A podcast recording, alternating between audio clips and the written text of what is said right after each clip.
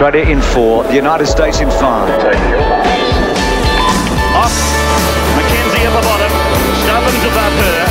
Schlanger in six, then to the yellow lane. Henry. Clean start. Mules got into the water quickly, but so did Joyce. Was short of Germany, was away well. They'll go to the wall all together. Pick that one. Bloomer, in fact, ahead of Manuel and Hirishamenya. What a shot. Peterson stamps her authority on another 200 breaststroke. Now Henry is starting to come at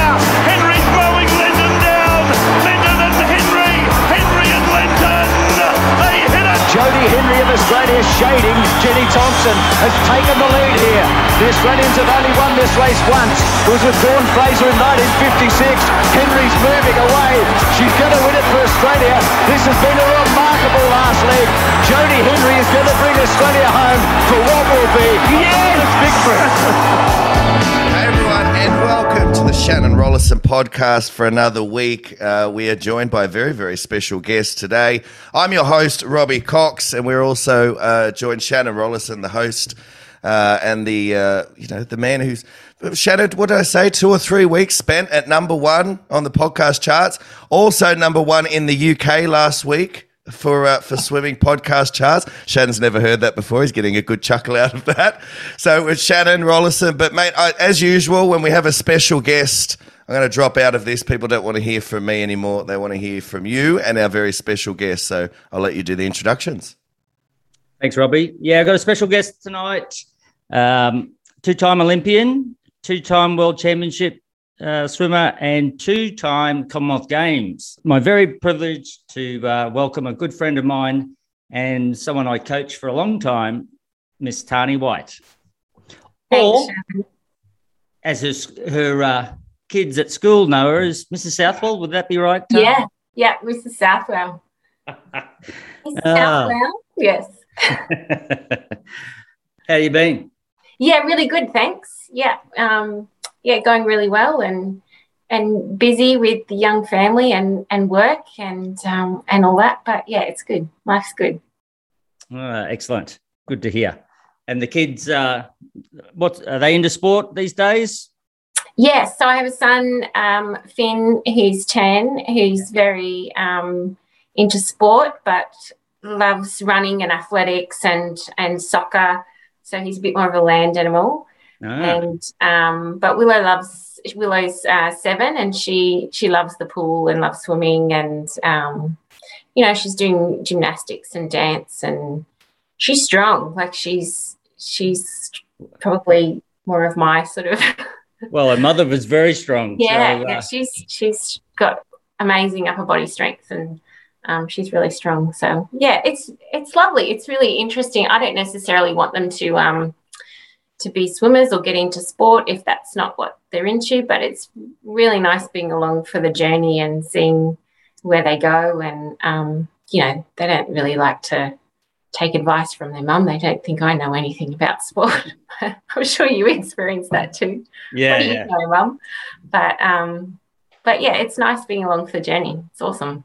And Ben was a rower, so there was another water. Did Yeah. Ben run or anything like that? I think he was he did a lot of sports when he was younger, and um, one of those annoying people that's quite good at um, a number of sports and anything they do still. Um, and then he was talent ID'd in high school to do to do rowing, so that's how he got into rowing. And then, um, yeah, of course, we met when we were at the AIS. So Yeah. yeah, and the rest is history. And we first met, what, 1996? Do you remember that? Yes. The Tri Series team. The, Yes. The only Australian age team you could make back then. At yes, 1996. That was a team that had Yeah. so many good athletes in it, didn't it? Yeah, I know. It's funny looking back at the team photos from those trips and Yeah. seeing how many of those young athletes on that junior team progressed to to go on and do great things. Yeah. So, Olympians. Grant Hackett was on it. And uh, Yeah, I know. I think you know more opportunity probably now for the junior swimmers. Would you say? But I yeah, think absolutely. um, yeah, certainly a big stepping stone for me as a youngster coming through in my swimming career for sure. yeah, I certainly think it was um, was much more of a thing because you, you could only make one Australian youth team. Um, Yeah, and that was generally that Whereas now, I think they have World Juniors, they have Yeah. Well, you could make Commonwealth Games juniors, but they were probably only Commonwealth Games youth every four years. That was yeah. I, I never. 2000. never that. But No. yeah, in the 90s, it was definitely, I think, just that tri Yeah. series with Japan and New Yeah. Zealand and Australia. Yeah. So- Which was great. And you, you would have been so young then. Yeah. Yeah. So I was Early 20s? 24. Yeah, that's insane. So yeah, 90, uh, 96. Yeah. I would have been, yeah, 24 turning 25, depending on Yeah. when it was. But I would have been early, just off the age nationals, wouldn't it? So I would have been 24. Yeah. Mm. Yeah, I know. Anyway, uh, and back then, so now, Tarnee, if I've got this correct, um, you've got, uh, is it two coaches, Ken and myself? Yeah, That Yeah. was it. Yeah. I was And- there. And and back then, that was uh, you started with me in January of 03. I, I can remember the phone call. Yes. Uh, yes. I was uh, at, Ro- at my house in Rochedale, and um, I'd previously had, you know, I've always had sort of had a breaststroker here or there, and um, when uh, a breaststroker left me, I think it must have been like two, 2000 or something like that, 2001, and I went, I'm never coaching a breaststroker again. I've had yeah. it, and then uh, They're I'm hard so- work. yeah, they are. It's a different sport. Um, but uh, I'm glad uh, I didn't stick to my word, and uh, we had some great times. Yeah. Um, and and since then, I've had always had a breaststroker in my stable. So uh, the um, so I just wanted to touch on, you know, so you, you swam with Ken, and um, uh, I think from memory, just from one of your stories, you were about ten. Would you have been ten when you were with Ken, or even earlier? Um, well, it's funny, you know. Like, oh, I mean, I was a part of that club from you know learn to swim all the way through, and just followed. Yeah, a, a very clear for it was FAI St Bernadette's, and then Oh yeah, had yeah, a few yeah. name changes over the years. But so I, I trained with um, Marywood at- in the junior squad, and then um, you know I was just reflecting on it recently, and Ken pulled a group of us together, and he had this sort of special little junior squad that we trained together with him, and um, yeah, he just had these ways of sort of um, creating these little special elite groups or um, squads or making uh, young athletes feel like they had an opportunity or um, within what was quite a big club. So, um, yeah, that certainly would have been. And we were just so competitive. There was only about 10 of us. And, you know, there was a formal letter that went home to say you've been, you know, accepted into this little squad. And, you know, he was so big on stuff like that. But we just took it so seriously and we just, and, and you know, you will know this from when I started training with you. We we dived in and we just raced from the minute we dived into the water to the minute we finished. Like we trained for an hour and we just raced the whole time. Like there was only one speed and it was just go. Um, but I, I was 11 when I went into the senior squad, Okay. um, you know, and started training 10 sessions a week and not, not being able to keep up and um, and just you know being with these athletes and um, young adults that were so much older than me and just doing my best to to tag along and, and keep up it was just um, survival of the fittest and we had strength by numbers and he prided himself on um, you know just building this culture of we trained harder than anyone else we got up earlier than anyone else and we just went to Remind- race Remind me of that that uh, starting time again. Oh, uh, we had to be. So I got up at ten past four, and we had to be at the pool at four thirty. Yeah. Pull the covers off the pool and and warm up, and we'd be yeah in the water by quarter to five. Insane. But it was just no one else in the country does this. We're the toughest. We train the earliest. We train the longest. We're the hardest and toughest. And and I guess that just gave everyone confidence when we went to to race, you know, and went up against other clubs. But um, it was certainly survival of the fittest. And if you didn't survive, you didn't survive. Like Yeah. it was just, yeah, Yeah, the um, back in the nineties, it certainly was that. I remember Mm. nineteen ninety seven. Um, I I start. I did a um, New Year's Eve training session, Mm. and I didn't tell them until seven o'clock that night. Um, and I didn't. i just took off.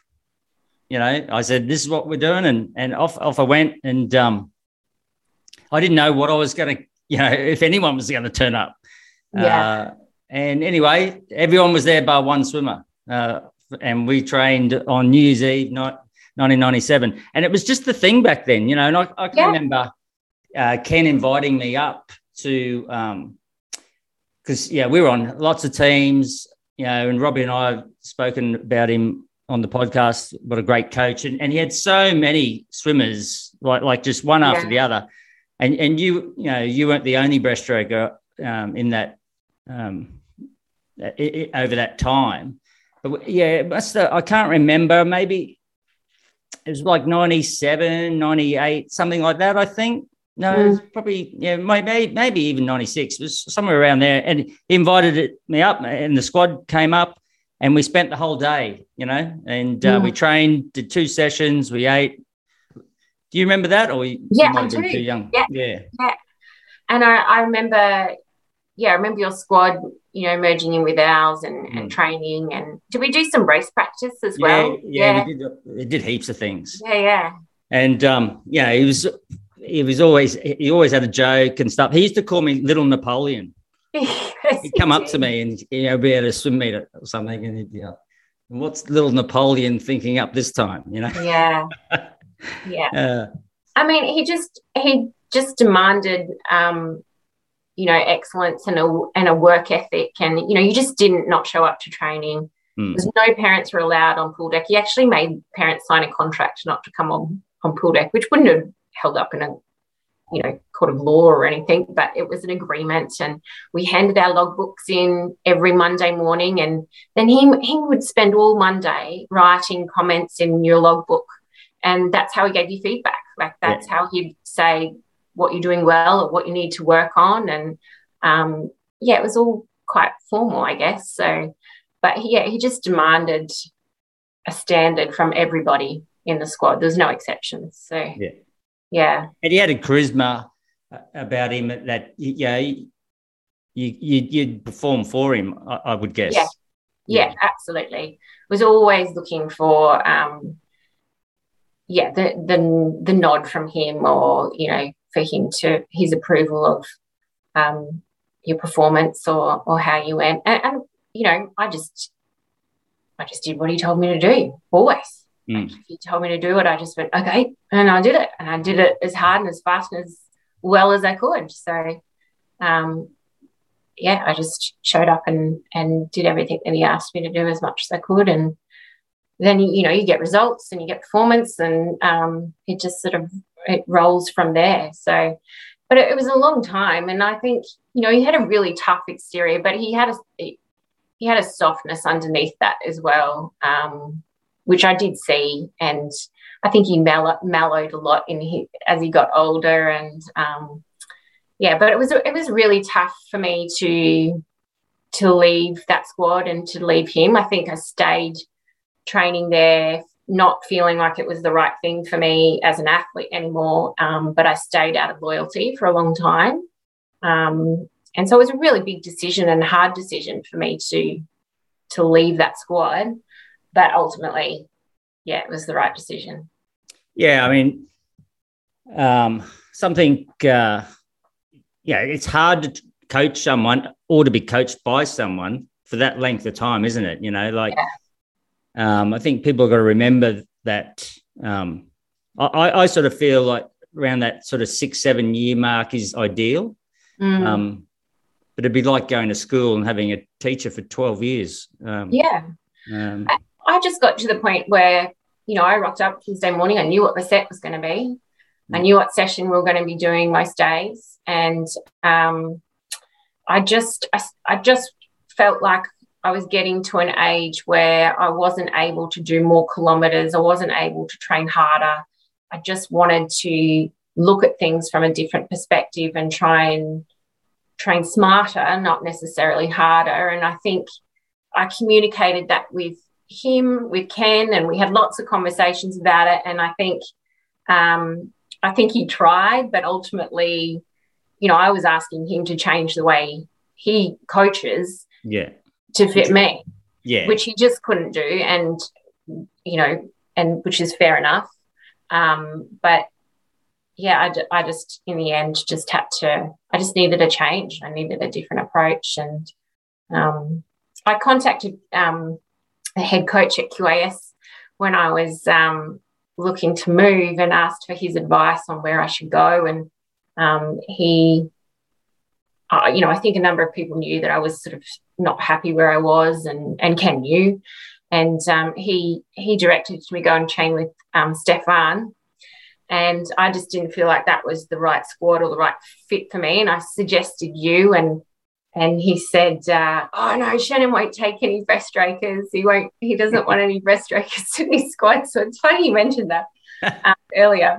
Um, only, he'll only have freestylers in his squad, but I think because we had crossed paths a few times, like a, you know, on junior teams, and I'd sat next to you on a plane a few times when we were going somewhere with QAS, and I just felt like there was, um, you know, a connection there where I felt like we could work together, and so I was like, well, I'm just going to call him. I'm just going to call him and see. So, um, yeah, and then The rest is history. the rest is history. Yeah. The um, yeah, and also yeah, you have an affiliation with a club too when you've been that there that long. And back then, for the listeners, um, one of the things that Brisbane, oh Queensland did well, and in that southeast Queensland area was was Brisbane swimming, and we had a fantastic club championship. So you could really sort of coach a club, a whole club, and and you Mm. needed your juniors to be going well, your seniors, and everyone in between. Um, and you know there was uh, Ken and Redcliffe Leagues, and they'd win it a number of times. We at Chandler won it a number of times. Yeronga Park, uh, Mm. Commercial were Mm. they'd won it for years and years. Um, so there was that. Um, there was a real club atmosphere in Brisbane that was quite strong, which I look back and think was just a wonderful. Um, it was wonderful being a young coach because you had to coach a lot of people to be successful and win that championship. So, you know, you, you would have felt that, affiliated with the, with that Redcliffe Leagues as well, wouldn't you? And the Yeah. whole district of Redcliffe. Yeah, absolutely. And and it was my um like Redcliffe was not a huge place. Like I was born and bred Redcliffe. It's where I grew up, and so I, it, you know, I had a strong. It's where I went to school. I had a strong connection to The first club and- Olympics. And, and the area, and um, and my first Olympics. Yeah, and I think even though at the time I felt, um, you know, I, I wouldn't say it ended well when we when Ken and I parted ways, but um, I certainly have a lot of respect for him and what I achieved under him at that, you know, my first Olympics and um, at, at 18, which was, you know, amazing. And we worked really hard towards that together. So I'm, I'm certainly grateful for that time that I had there. Um, yeah. And, and I tried to leave um, as respectfully as I could to him and, and, and to the club, you know, yeah. it's hard, but yeah, I tried to. Yeah. The um and uh, so you went to Worlds in 07 and, and Commonwealth Games uh, in 02, your first Commonwealths. Um, I was saying that the other day, you know, with Birmingham coming up, um, you know, I, I think one of the things that England does well is sporting events, and uh, the London Olympics stands out for me, and the Manchester Commonwealth Games. Um, and you were on that team. Actually, I was watching a race the other day, and, and you were in the grandstand. It was your hair that gave it away. Um, Usually does. it'd be hard for you to get away with much time, Yeah. yes. Yeah, yeah. I spot her. I see her. Um, but you moved to so 2003, you know, early 2003, you, you. Um, but you didn't make the worlds in in 03. You didn't make the Olympic team in 04. How hard was it not making that Olympic team? And I remember you saying to me one day, um, uh, I think it might have been after Athens. Um, can I have a chat to you, Shannon? And I thought it was, can I have a chat to you, Shannon? I'm going to retire talk. I'm out. Yeah. so Yeah. you know, did you think about that? Um, yeah, absolutely. I think, um, you know, I made the move to train with you, and I think your philosophy around coaching and um, was just so refreshing for me. And it was exactly what I was searching for and um, looking for. And it just um, made sense and resonated with me so much. But I think um, it, it, just, you know, I, it just didn't come together in 04. I just wasn't quite, you know, I was still trying to adjust to a new way of training. And I was, I'd had niggly knee injuries and, um, and it and it just didn't come together and i was devastated at the time because i think i was the perfect age to sort of you know perform and um, yeah it was really really challenging. And i didn't you know i was working and commuting to get to training and um, making sacrifices in my own life so that i could keep swimming. So it was it would have been the easiest thing to walk away yeah. at, at that point for sure. Like I, I was still, you know, getting on my parents' private health so that I could afford to have physio and things like that, so I could keep training and working part time. And um, so it certainly would have been easier to walk away. But I think just at that time, um, uh, obviously Jodie and Alice had been and had, um, you know, great Olympics, and I think that was motivating and inspiring because I was like, no, I still want that. Like I want, I want what that just done. Mm. And I think also just knowing that um, despite not making the team, I still had that desire to get the best out of myself. And I felt like the choices that I'd made in training with you and the program, I hadn't seen the full benefit of that and I needed to see it through. And it's just I still felt like that that was the right choice that I needed to try and give it another shot and get the best out of myself. I just, I just didn't feel done. Yeah. I felt like there was more and I just wanted to keep going with that. Yeah, it wasn't easy. Um, just remembering like when you first started, you were traveling from Redcliffe to Chandler. Yeah, driving an hour in the morning from Redcliffe, only car on the road to Chandler and then you know going going to work and traveling across town to try and get some physio and then back to the pool and then driving back to Redcliffe late that night so mm. yeah and, and not not having a lot of financial support from from the sport or my work at that time so um yeah it was challenging but that knee injury i remember that um yeah. is it peter wells he was trying to get you to change how you walked yeah to use your yeah. glutes more and all we could do was pull. I didn't have glutes. Yeah. I just had quads. We've done. I've done so much. And look, I, I feel like at Redcliffe we had no business being good. We punched above our weight. Like it wasn't, you know, we didn't have fancy equipment or or pools or anything like that. But you know, I worked really hard in the gym when I was young, and I just built up big, strong quad muscles from doing ridiculous reps and um, yeah, and I and I got this knee injury, and he was like, "Well, you, you've got no, there's no balance in your muscles, and you're not walking properly." And yeah, so and I feel like I just had to relearn a lot of things and change the way that I approached um, the sport and training, and so that's why I still felt like I was on that journey and still had um, room for growth and improvement to to get the best out of myself. Yeah. But I just wanted, I wanted more Olympics. I just wanted more yeah, I just wanted more. Yeah, I mean, all that, all those sets, like basically, Peter said from my memory, you can race. She can race in breaststroke, but that's it. Yeah. So, I mean, what seemed an eternity. You know, it was. Yeah, yeah. More than a year. Um, every, everything was pull. All the efforts yeah. was pull and stuff, and consequently, he got really good at pull. At pull, yeah. I think, yeah. 110 push and you just rattle off 32s push pull all the time um, yeah so it's funny how things happen uh, the um but um you know before we get on to uh, my next question just um that me moving to the ais mm. um you know how was that for you you know because there's a lot of those you know Canberra haters and AIS haters, and uh, um, you know, was that something you gave a lot of thought of, or, or you were just that I'm going to go? And, and, was it a great, was it a good move for you? It, it was the best decision that I ever made, and I'm grateful that I was given the opportunity to go. Um, having just missed out on 2004, you know, getting a bit older, I'm not sure um, they really wanted me, but um, I think it was the best, best decision that, that I made for lots of reasons. But I think, and I think part of the reason with relocating, I think for me privately and personally, my personal life, I didn't have a lot of things tying me to Brisbane. So there was a bit of like, oh, well, effort, I'm going. Like, I've got nothing really holding me here that is important to me that I need to stay for.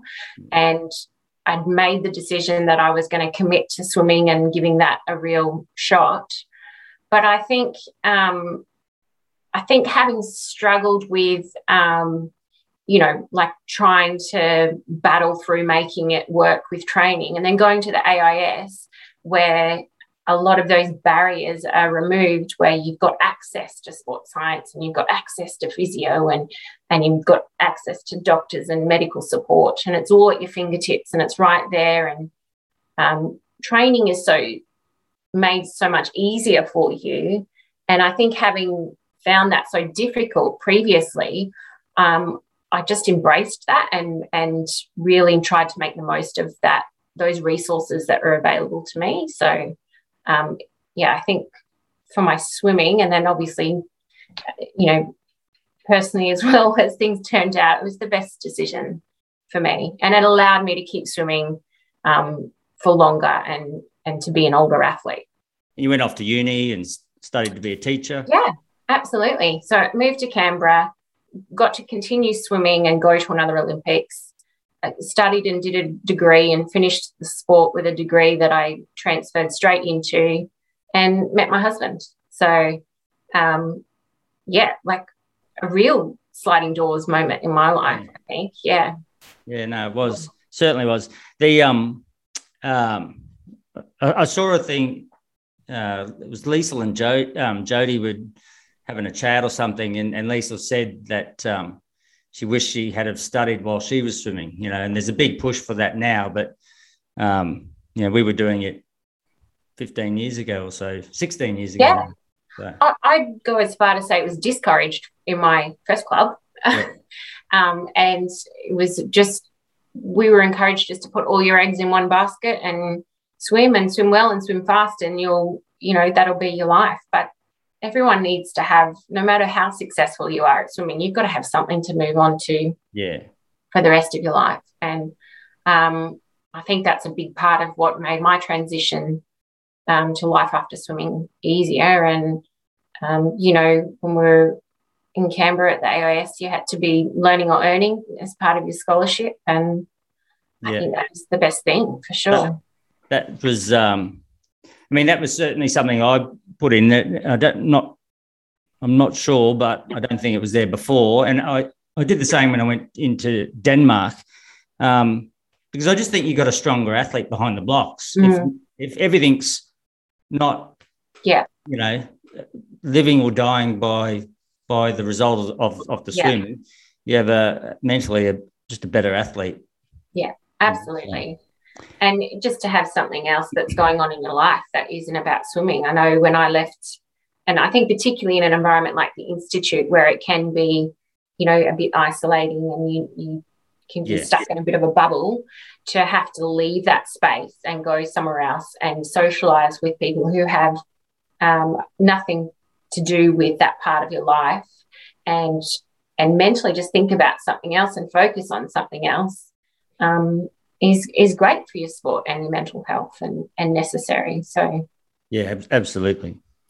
Um, but you know, this um, this time frame, um, the uh, there was a lot of good breaststrokers, wasn't there? You know, I, I um, was it? There was mm-hmm. obviously Leisel, and then there was yeah. Hanson, Jade Edmistone, who in 2005 breaks the world record and wins the world championship. Um, and who else? There was yourself. It was Brooke Hanson, Sarah Katsoulis. Sarah, um, that's right. Yeah. Yeah. Um, so you, you know, you did a one of the things that I really admired in you was your ability just to keep on going. Uh, when you hadn't done a PB since 2001, Mm. you swim your next PB in 2006. The fact that you stayed with me, uh, I'll tip my hat. um, yeah, your last team was 2002, and your next team isn't to the next Commonwealth Games in 2006. How, you know, talk us through that. I mean, each year you must have been thinking because you, it wasn't like you weren't swimming. I'm not swimming PBs, but I'm on the Australian team. You were like, you, were, you were right out the door. Yeah. I think, I mean, even before, you know, those amazing breaststrokers, you know, there was there, there was Sam Riley and there was Re- Rebecca Brown and Caroline Hildreth and Helen Denman. And I, we had this really strong depth and culture of breaststrokers for a good decade. Yeah. And so I think if you made the Australian team and you're on the Australian team, you're in the Olympic final, you're you're in the world champs final, you're in a chance with a medal. So I think that was one thing that I was like, well, you know, it's just competitive just to get on the team. But I think I, even though I wasn't, look, it wasn't easy for sure, but I think I was still just able to stay on this journey of self growth where I was, even though I wasn't improving time wise, I was learning so much about myself as an athlete and constantly felt like I had things to work on and improve on. And so, even though it wasn't in the times, I still felt like I was becoming a better athlete and learning more about myself and one step closer Yeah. to what I was trying to achieve. So I guess that's what really it kept me going. And then just that um, that drive to sort of, you know, get back where I wanted to be and and achieve and just get the best out of myself, I think. And I felt like I was always still getting closer to doing that and improving. So I Yeah, I mean, the improvements were always there in the process, weren't they? I mean, Yeah. you, Yeah. you you didn't you never swam bad. You were always ranked in the top ten, and you know uh, I remember like in the gym we were making big gains in the gym. Um, Tarnee got that strong, uh, Robbie, that she did her ribs one one uh, one year because she was so fast at chin ups. We were doing this these power chin ups. Yeah, I chipped my teeth from the chin up bar too. so Tarnee wasn't allowed to do power chin ups anymore. Um, but uh, yeah, and then so 2006, you, you make the team uh, for the Commonwealth Games in Melbourne, and you win a bronze medal, and, and you swim a PB. So, uh, Yeah. so the monkey was off off your shoulder, and you're Yeah. you're away Yeah. a bit then, weren't you? I was so thrilled at that Commonwealth Games. Yeah, I think. I was too. I Talk about relief.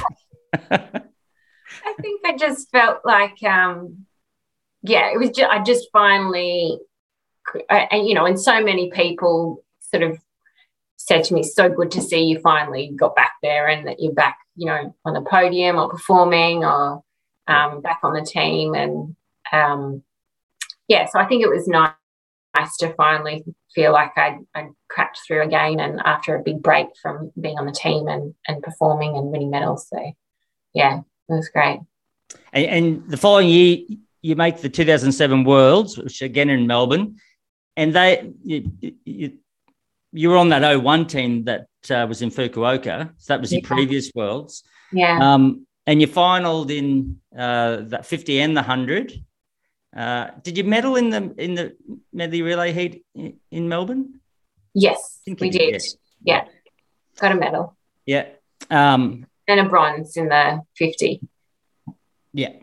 Yeah. Um, the was there a turning point that year? I mean, uh, in my head, there was a big turning point for you. I mean, I suppose you could say making the team again um, was in 06, but really you kept swimming 107s and and um, I think from memory was it 31 highs. I don't Yeah. think you tracked. Yeah, you were just stuck on times, weren't you? You you Yeah. the uh, 67 9, 67 9. You must have done 50 of them. And uh, you come off the back of the World Championships, and I wanted to take you to, the, you know, the group to Mare Nostrum. Yeah. And you and Joe you know, oh, it was one thing after another. Um, yeah. And for me, your turning point really was that Mare Nostrum tour. Yeah. Um, do you remember when I took yourself and Jodie down to the front? We were in Cannes for the first the first meet, and I said to you, both of you, by rights, you shouldn't be here. I mean- being here. yeah. and uh, you're going to need to bring all your talent to the pool because you're not fit enough not to. Mm, You remember that? I do. Yeah. You're like, you've got no business being here. And I was like, what? were they the words? Were they? Who are you to tell me I can't be here? Um, yeah, I, I do remember that. And I remember um, I, I was rooming with Jodes in Cannes. yeah. And I, I think I learned some stuff from her, to be honest, because she just had this, um, you know, nothing to lose attitude. And like, oh, well, I'm not going to be here, but I'm just going to go out and see what happens. And no expectations and just nothing to lose. And I think, I think I had a maturity that was starting starting to come along. And, but I think the biggest thing for me and the biggest shift for me was enjoying racing. Yeah. I enjoyed racing. Well, I- I, you you won everything that that meet. I mean, I It was so fun. yeah. And it was fun winning and having no business being there. And it was, I just was like, how good's this? And I think, you know, we I hadn't had a good prep, but I'd obviously had some, you know, good background that Yeah. I was pulling on from somewhere and a maturity that I could pull on from racing. Um, for some reason, I felt confident racing, and I I just was enjoying racing. I was just going out there and going, oh well, nothing to lose, and giving it a red hot crack and and just enjoying it. So I think it was a real shift for me to, you know, because I always loved training. I always loved training and pushing myself hard. Um, but it was I think it was a real shift to just enjoying the racing part of, you know, competing and and Yeah. yeah, fun. No, you definitely made a big shift, and and I remember I, you kept going seven strokes through the first twenty five, and this was just year after year, and I was always at you to do six. Mm, You went through in six, and then all of a sudden, you know, you, you were swimming. Uh, I think mid sevens. Yeah. Swimming PBs, you you won all the hundreds there, and uh, any of the fifties that you went into. And I remember you came back, and your training was just went to another level as well. Um, any favorite sets that come to mind that you used to used to like? Um, I loved, oh, I loved when we did, you know, just max 75s and, Mm. you know, you would just do low reps and, and 75 max effort and, um, or, you know, we do like 650s and you'd be like, oh, should we do five? Should we do six? And, and, um, but they're just f- flat out. Yeah. I think, um, you know, and just lactate production sets, I really, Yeah. enjoy. And, I- and I remember, you know, in prep for 2008, you know, doing lactate production sets and, and just being like, you know, about to vomit from, you know, lactate and training and, and you being like, should we do one more? Do you think we should do one more? And me just being like, yeah, you know, that I think that just, even though like the last thing you felt like doing was getting up and um, trying to do another max e- effort, but just, um, yeah, that commitment to the process and that commitment to to what we are trying to achieve. I think where I was like, yeah, another one. I'm going to vomit, but yeah. And Yeah. I and the the back end um, during those back end um, 50s, we we'd Oh, the returns. yeah, we're doing returns. That gave me heaps of confidence in my back end of my race, I think, too, which hadn't always been my strength. But I when I I know when I was racing that that was mentally how I would approach it, and it just gave me confidence. Yeah, no, I totally agree. I've got this little black book, and I've I've got sets that were really people did really well. Yeah, Um, and you know, for uh, Jodie, it was the 850s on two or the 750s on two, and Alice, it was long rest stuff. yeah, Um, and with you, it was exactly that set. It, it, it was like uh, variations was 35s and then um, a 50, so like two 35s, two 50s, yeah. and then and then we'd swim off for like four, yeah. 500 meters.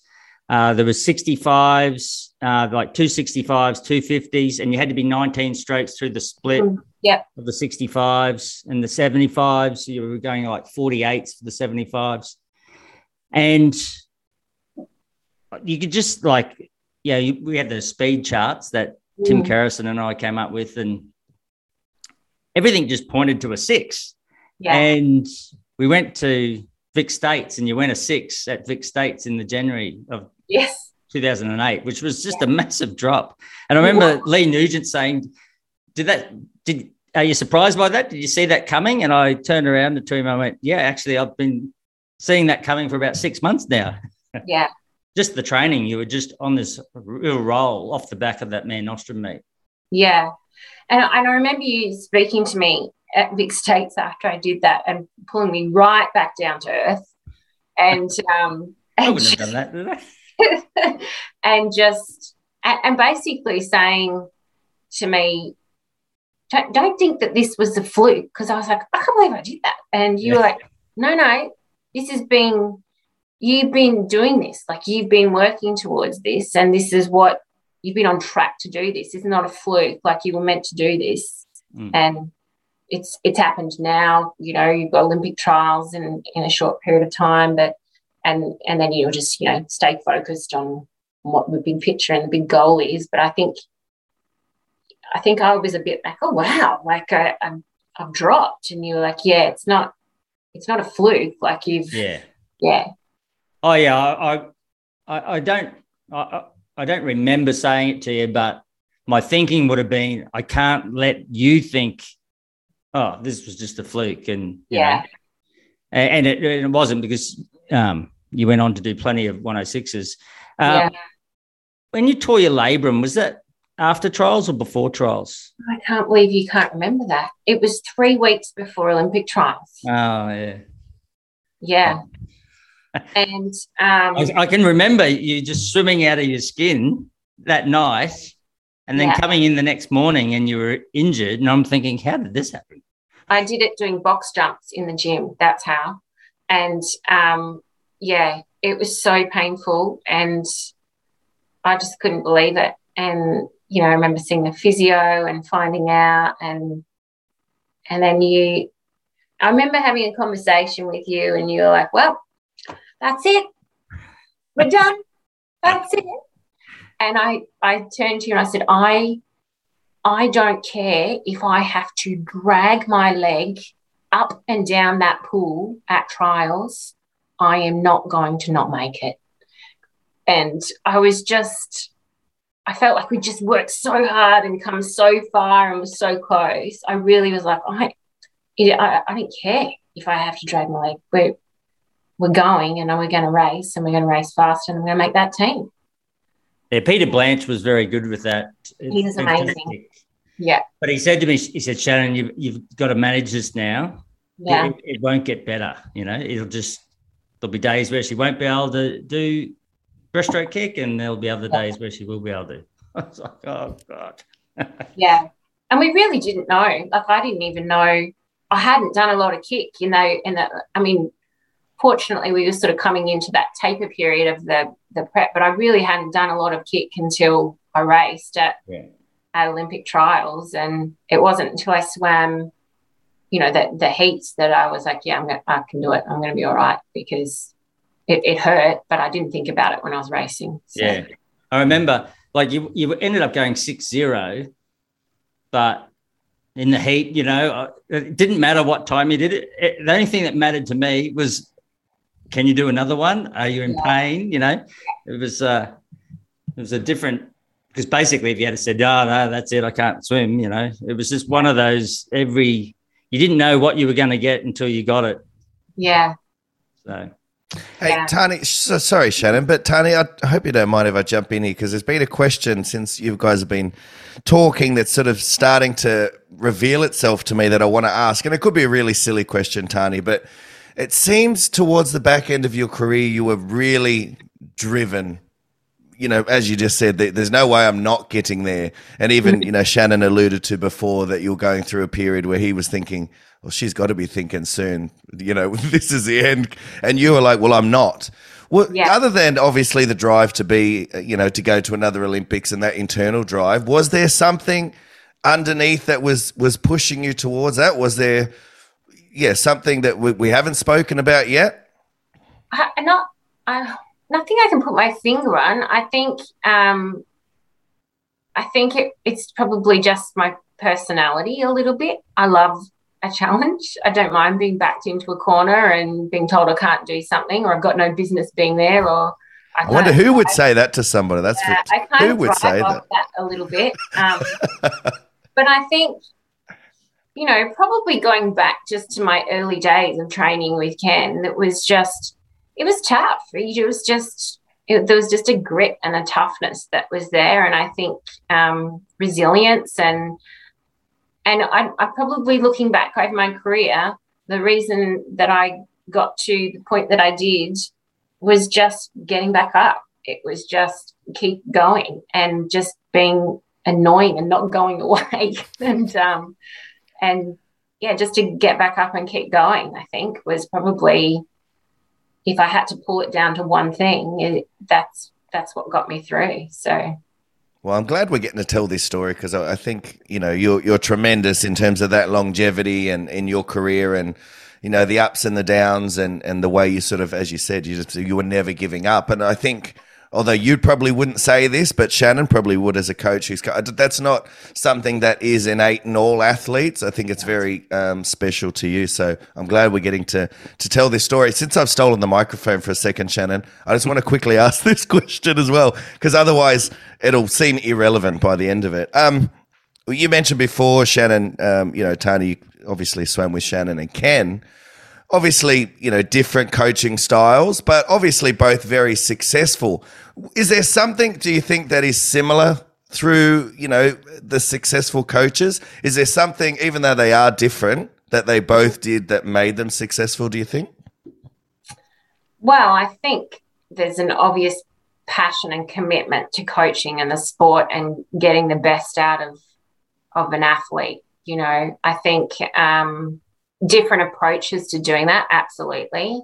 Um, and I think for me, what um, I really, you know, I think Shannon does that really well, where he looks at the individual and finds what their strength is and what um, he can focus on for that individual person to get the best out of them because every athlete is different and um, you know in a squad of however many we were all all really different girls in our squad, and um, so I think that's pretty unique and special to be able to find what that individual athlete is going to work for them, and, and and just getting the best out of them, whatever that might be.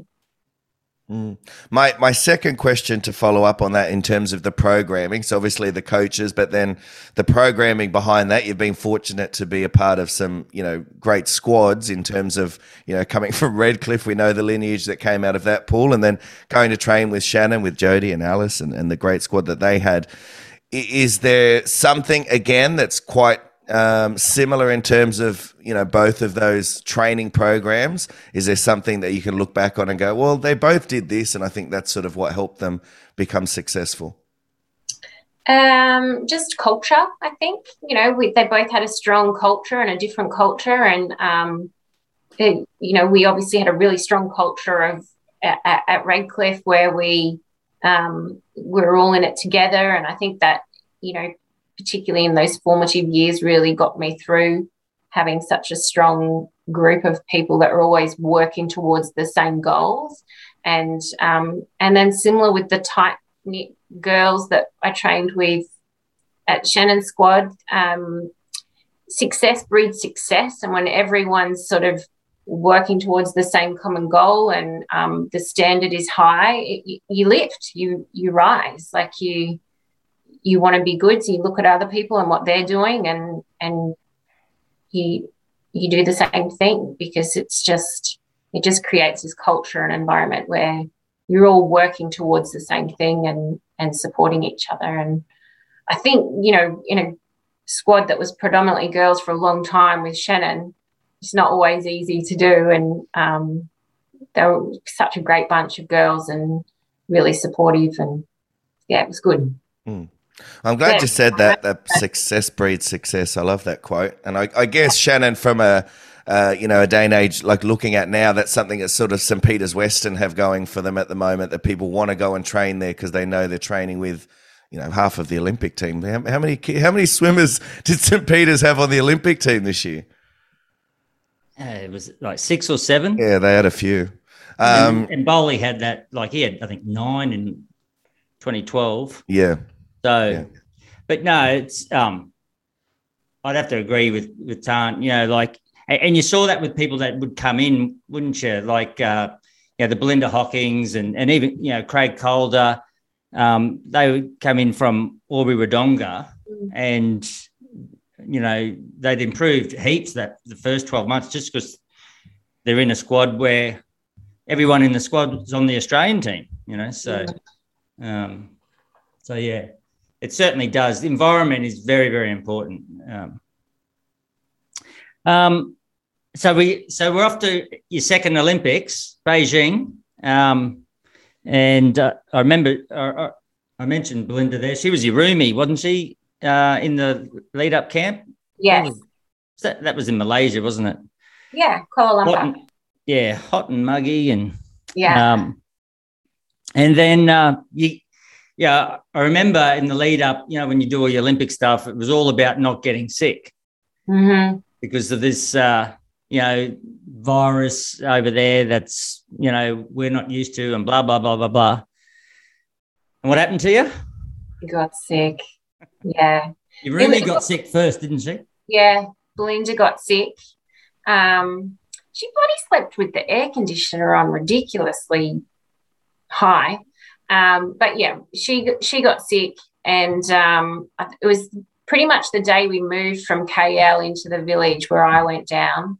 Yeah. And I, I just, yeah, I just, I knew it straight away. I felt, you know, unwell on the bus traveling and I'd been sleeping with a humidifier mask on and trying not to catch anything from, from Bindi um, when we were rooming together and she was unwell. And, um, you know, like I had asthma and, and, um, sinus and things like that. So and and it just it just hit me and uh, so hard in those areas. I think and affected yeah. me so much. Yeah. Yeah, I, I, I remember you, you, didn't tell me to, at the start, and, and you were in the water. You just weren't looking quite right, and that anyway. And then, um, so so anyway, so you told me, and uh, so we went easy for a couple of days, but um, where where they had you in the room, you were in the worst room. I was in the broom cupboard, I reckon. it was the worst. It had a, I was so tiny and uh, we couldn't even fit our bags in the, in the room and had a door from inside our little apartment, but then there was a door in the room that also went out into the corridor, into the hallway, that, yeah. where the stairs were going up to other apartments for all different sports and coaches and and things like that. It was just so incredibly noisy. Yeah. Um, yeah, so uh, yeah, village life wasn't ideal. Yeah, I remember I was like a couple of days and, and you weren't getting any better. And um, obviously you would have gone off the dock and stuff. And yeah. And then you said, Oh, I'm just not sleeping well. And then I, I went into the room. I was like, Oh my God. And I think I got Craig Stevens to help me move your bed and we almost reconfigured yeah. your room. Yeah. Yeah, I moved out into the lounge room, moved all the furniture and that's right. the lounge room because it was better than sleeping in the broom cupboard. So, yeah. yeah.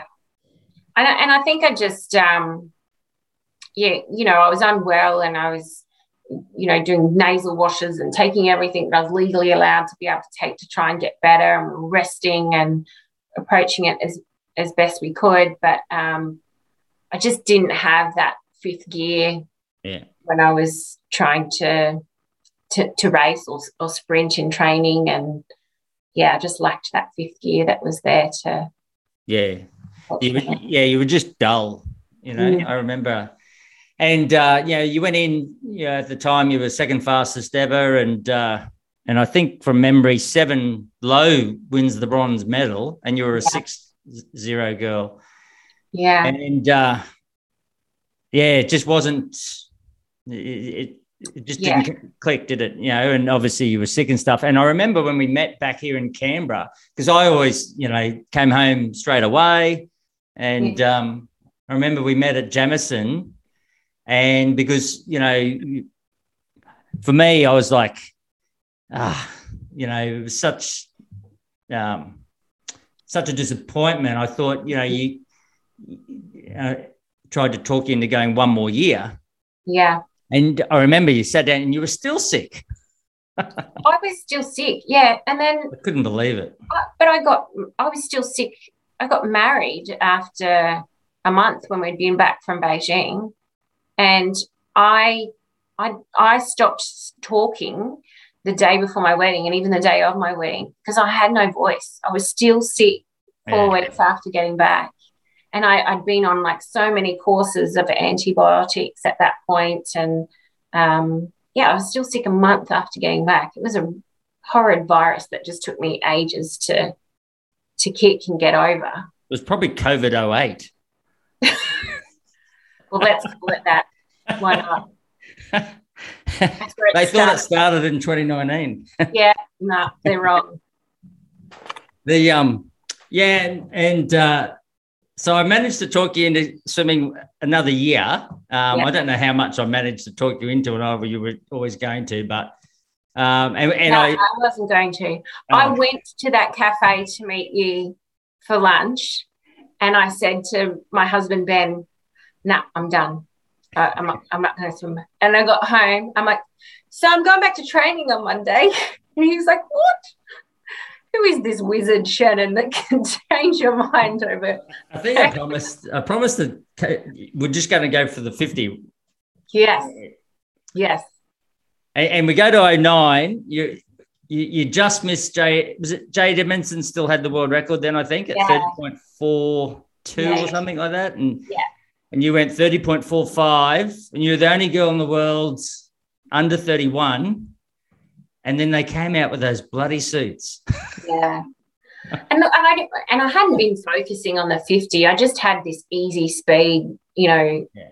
for the 50. And so I think we thought, well, if we focus on that and so close that um, you know, that was a realistic goal. And that that's really what got me back in, just to have a different focus and and focus on that 50. Um, I, I was devastated after 08 because I, I think you know, I mean, that sport, everything has to come together and align for you to to get that performance on that day. But I, I genuinely feel that I went to that Olympics with a realistic opportunity and chance to come away with a medal. So, and and that was always my goal. So it, I was pretty shattered after that as well. Um, but yeah, you uh, you got me in there with the fifty and that sort of focus and. Um, you know, I thought, well, that's going to be something new and different, mm-hmm. a new challenge. And, um, but yeah, the suits just changed everything. I think um, all of a sudden everyone had easy speed. And, you know, I think for me, what my strengths were as a swimmer, as a breaststroker, was, um, you know, my technique and body position and my ability to hold that up when you fatigue and get tired and the suits just took that strength away mm. in that everybody that it just it yeah. helped those people that didn't have that power to body weight ratio and they didn't have that strength of being able to hold your technique together and um, body position at the end of the race when you're fatiguing and so yeah all of a sudden all these rangdangs that hadn't been anywhere came out of the woodworks and they couldn't um, break 31 and the next minute they're basically knocking on the door of going 29 it was insane. Yeah and insane. Yeah and i think at the worlds that year they went a couple of them went 29 uh, and jade had had the world record for four years. I mean yeah. you you were like 19 strokes down the first lap of, of the uh, 100 and you'd split 30.8 30.9 for 19 strokes, you know, that alignment that you could get into and just hold, not everyone had. And, mm. um, and the suits, someone asked me about them, and I said, well, it's a bit like a tennis racket. You know how there's a sweet spot in the tennis racket? Well, now the whole tennis racket is the sweet spot. So it doesn't yeah. matter about hit getting that ball on the sweet spot. You just got to hit the ball, and the whole racket is the sweet spot. So it doesn't matter that you're not technically quite so good. As long as you put that suit on, it'll yeah get you into the position. And if you're already in that position, well, it was too much. I mean, I, I remember you couldn't even keep your legs in the water. No, I, I, yeah, I think you had to change the way. Well, I would have had to completely change the way that I swam yeah. for the suit because yeah, I I dived in and tried to kick, and my my feet came out of the water yeah. and broke the surface because I was so high in the water. So, yeah. And we yeah. saw that a little bit even if the 08 suit, like you kept swimming in the 07 suit in 08. Yeah. Because of that. So there was a there was a little inkling there mm. because those suits changed things a bit. But then the yeah. then the 09 suit, well, it was just basically a wetsuit. So yeah. Um, yeah, it just um, it, it, it, I don't feel like it was a great year for the sport, and um, yeah, it just certainly changed things for sure. Well, the stat was there was a there was one world record every three days mm. for the entire yeah. year, which is not normal. No, I mean, you, you, if you even thought there was a chance of a world record, you'd hang around and, and mm. make sure. But yeah. I can remember people, you'd be walking out while the world record was getting broken. Yeah. You know, Another one. Yeah. Yeah. So, yeah, which is a shame. Yeah, it was. Um, and we've talked about, um, you know, like if it wasn't for that, I think we talked about this last week, Robbie, like Ian Thorpe would still have the 400 world record from Manchester if that suit, you know, hadn't have uh, appeared. Um, but anyway, I remember that made Rome. It wasn't. It was my least favorite World Championships by a country mile. Um, And uh, I remember I get a knock at the door. I was rooming with Simon Cusack, and uh, and you were at the door, and you had this envelope, and and it was basically you know your gift to me um, yeah. for coaching you, and um, I opened it, and the first thing I saw, or the thing that stood out to me, was this big shell sign. And I thought, oh, she's bought me some petrol. it took me a while to realize she bought me a, an ex- Ferrari experience. And I got to drive four Ferraris from Sydney all the way down to Kiama. Um, and I, I, think I had a year to, to, to, get that done. That was a fantastic. Uh, you know, memory, a funny story, um, but a fantastic memory. And uh, it again, it said a lot about you. Yeah, I think I I wanted to get you something knowing that I'd finished swimming and um, just to show my appreciation for what you'd done for me as a coach, but also as a person, because you know I sort of touched on you know the personal growth being something for me that kept me going and and just as a person as, as well how much I'd learnt from you and and and training under you. And I think you know and then just personally the things that you support me through the ups and downs in my private life and um, you can't underestimate the positive impact that a person like you has on your life in that time. And it it was more than just coaching. And I thought about what to get you for a long time. And, um, you know, obviously you're a mad car nut. And um, I, w- I was actually surprised that was a tennis analogy before and not a car analogy. Car analogy, because usually that's. but I, you know, and I just was like, oh, I don't want to get jewelry and I don't want to, you know, I was just trying to find the right thing for you. And then I saw this and I'm like, that's it. That's what you, he'll enjoy because Oh, it was fantastic. Yeah. And, and the guy I did it with, yeah, because we all had to pair up. He was a Queanbeyan bloke, same yeah. town as Ben. Yeah. Yeah. There you go. Yeah. No, it was very good. The um, and any uh, talking about funny stories. Have you got any uh, funny favourites from our, our time?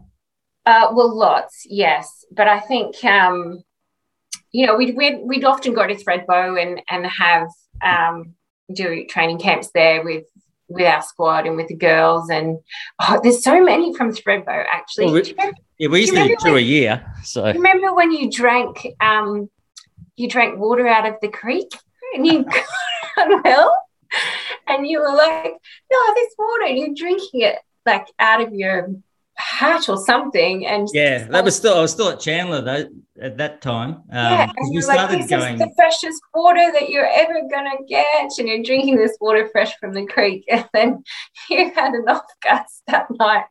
I'm so glad that we didn't drink that water. Oh yeah, Um, bit of I land- I landed on- fresh creek, I think. But I landed on the Brisbane airport, and Elle picks me up, and I get in the car. She says, "How was it?" I said, "Get me to the hospital." and then I ended I up in hospital.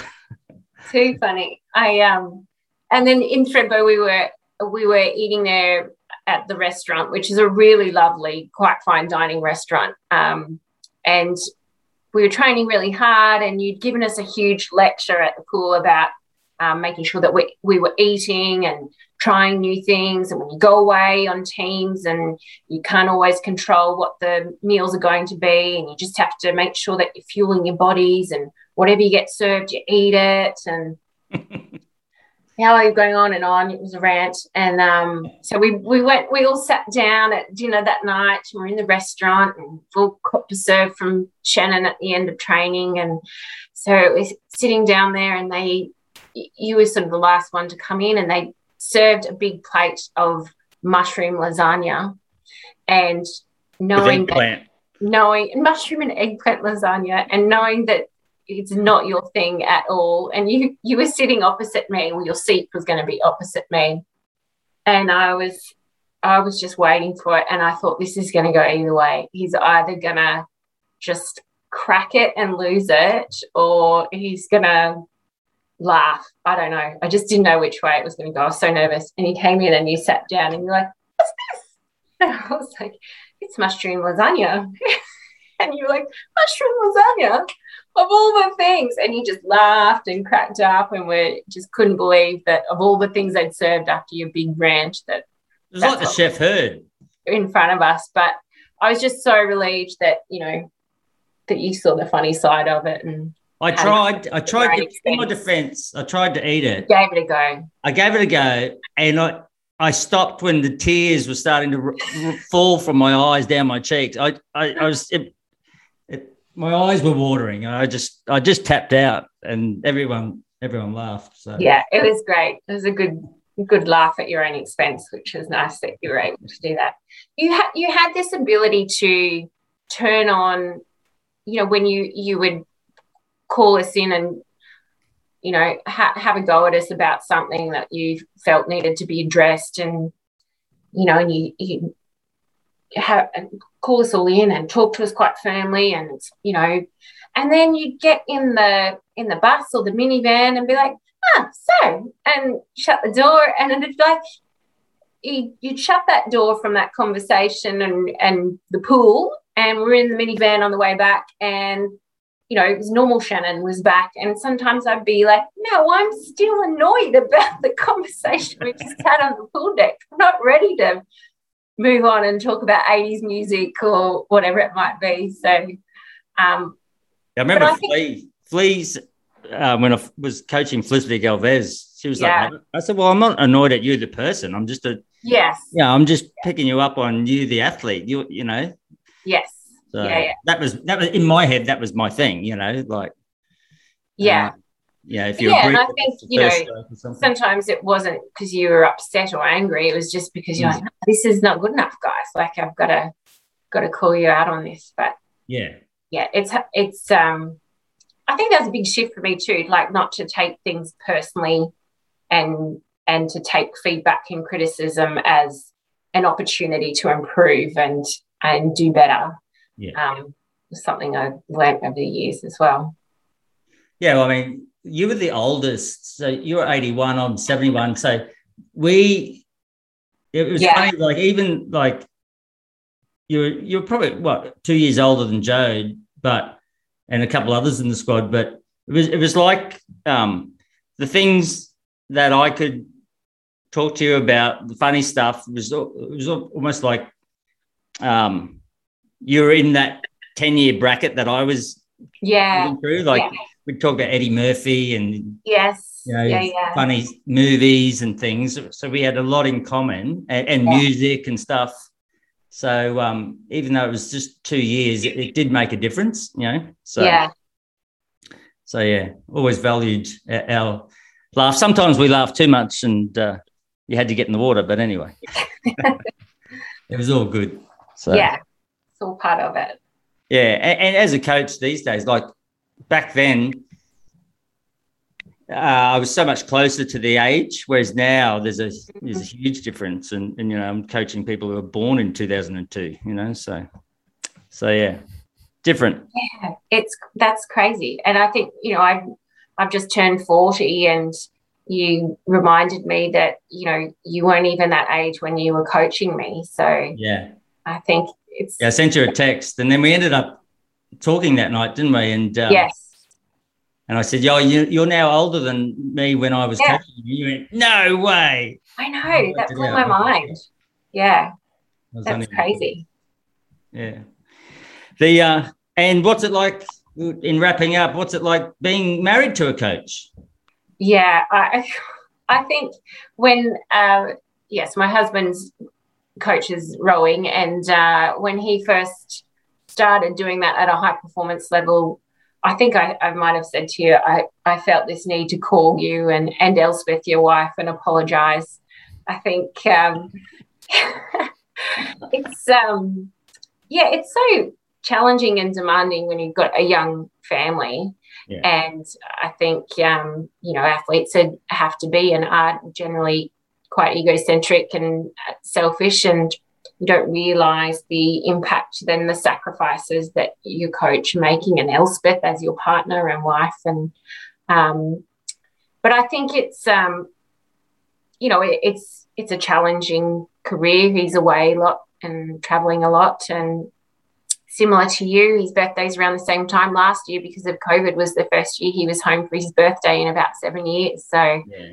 Um, you know, you miss out on those special moments with your family. But I think having been a professional athlete myself um, is helpful for me to have that perspective and understand in lots of ways.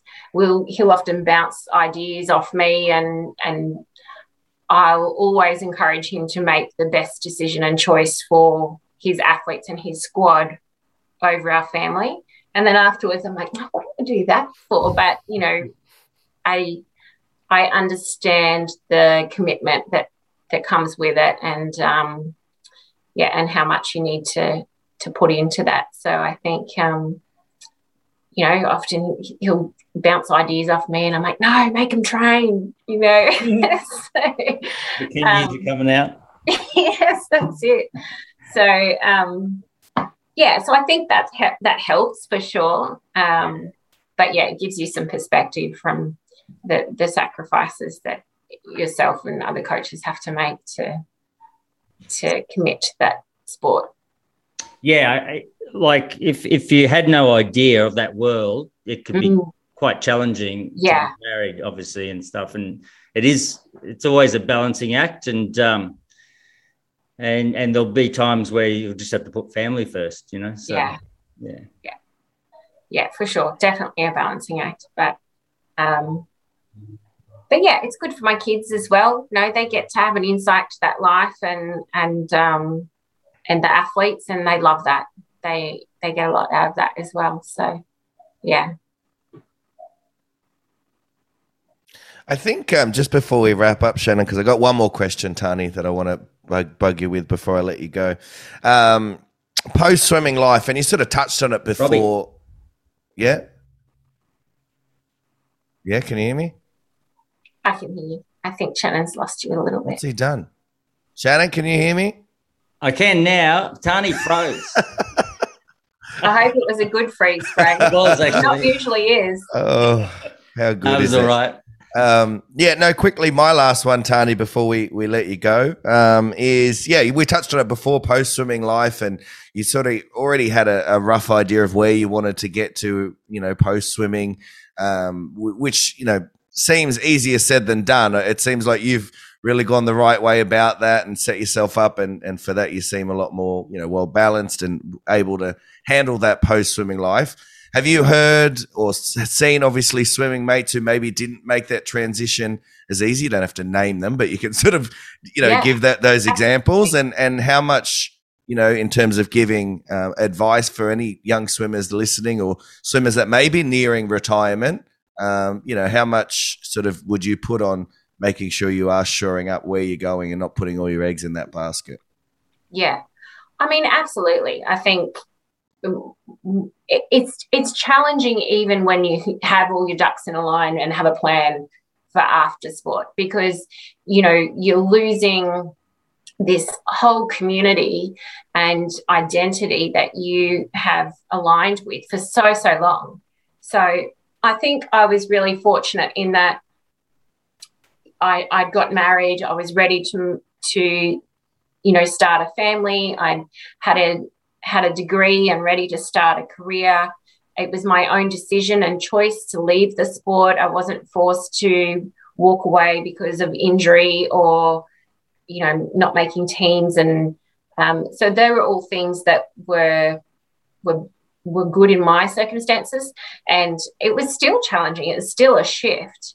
Um, but I think you just have to have a really good grounding of people around you. And I think I've always had been fortunate to have that with my family and um, and just some real perspective. I don't think I was ever chasing dollars or fame or um, anything from the sport. It was always quite um, internal for me what I wanted to achieve. Um, and so there was no misconceptions about that for me after finishing swimming. Um, but I, I, I, certainly think it's important to think about, um, and I still love swimming. I still love getting in the water, and it's my happy place to go. I enjoy watching, you know, the young ones come through, and enjoy talking about it, and um, reminiscing and connecting with um, the friends that I've made over the years. But I think, um, yeah, you, it's really important to think about what you're going to do for the rest of your life because there's a long life after swimming. So you have to be able to um, plan for that and and think about that. It's not all just about swimming and, and just having that balance, like we talked about, even while you're training and having friends outside of the sport and having um, uni or something to focus on um, away from the sport as well does make you a better athlete when you stand behind the blocks for sure. Yeah, it's great advice, mate. We we definitely hear a lot more these days because I, I, get with off the blocks. I get to talk to a lot of the athletes on the team, and I do hear a, a, mixture. There's a lot of people that do have outside things going on at the moment, and they've you know they've got social media stuff, and they're getting endorsements, and they're you know some mm. of them are going into real estate, and they're really keeping an open mind. And then there's some that were like, no, I'm a swimmer, and everything is in swimming, and you know they're still becoming successful. So you can't sort of um, hold them accountable for that either. It's just everyone's on their own journeys. I'm interested. You mentioned just though, you know, even though you had it, your ducks in a row, it still wasn't easy. What was it, the struggle with it? Was it, you know, now all of a sudden I'm not an athlete. What am I? Because you hear that a lot, say with rugby league players. All of a sudden, what am I? I'm not a rugby league player. Who am I? They're sort of that was who they were. What does that? Yeah. Did you go through something like that? Yeah, a little bit because it, it is who you are. It's, who, it's what people talk to you about. It's what people connect with who you are. And even if it's not who you are as a person, it is what people see you as and even what you see yourself as. Um, so that's a shift. And I think, you know, there has, there is a little bit of a disconnection from the wider community of the sport once you you leave like once you're out you're out and i think that can be a little bit disheartening for people um, and I don't know if that's changed now, but I think again for me, I was just in a place where I was fortunate that I was ready for that next stage of my life. And I had friends outside of the sport and I had, you know, a wider social group and um, and I think it's also just making the most of opportunities. I think you know, talking about when I moved to the AIS, that was an opportunity for me that I was able to study, that I was able to prolong my my career in the sport. So I think I would also say to people that are, you know, getting endorsements or um, looking at career options that they might not have access to if they weren't involved in their sport just to take up those opportunities and and run with them because they're not always there forever. So you've no. got an opportunity to study or to get a job because someone's going to support you to work and train go for it do it.